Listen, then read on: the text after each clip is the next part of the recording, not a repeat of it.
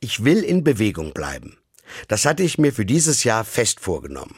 Das heißt, ich muss jeden Tag was dafür tun. Denn mein normaler Alltag findet meistens zwischen Bürostuhl, Autositz und Wohnungssessel statt. Da gibt's erstmal nicht allzu viel an Bewegung. Also muss da eine extra Portion Bewegung her. Eine Runde mit dem Fahrrad fahren, schwimmen gehen oder irgendetwas anderes, was mich in Bewegung bringt. Am einfachsten ist es für mich, ein paar Schritte mehr am Tag zu Fuß zu gehen. Ich stehe einfach auf und drehe eine Runde am Mainufer oder durch die Stadt. Ich nenne das dann meine Extraschritte. Das sind die Schritte, die ich brauche, damit mein Bewegungsziel auch wirklich klappt. Oft frage ich mich schon morgens früh selbst, wann habe ich heute Zeit, meine Extraschritte zu laufen?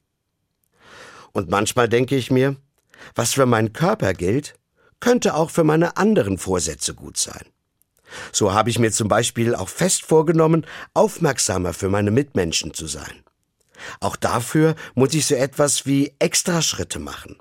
Das heißt in dem Fall, ich muss einfach öfters mal nachfragen, wie es meinen Kollegen wirklich geht. Und ich muss mir mehr Zeit nehmen, um anderen wirklich zuzuhören.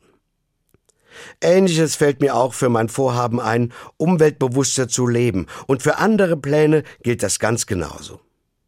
Ich habe gemerkt, ich brauche meine Extraschritte, damit ich was erreichen und in meinem Leben etwas ändern kann.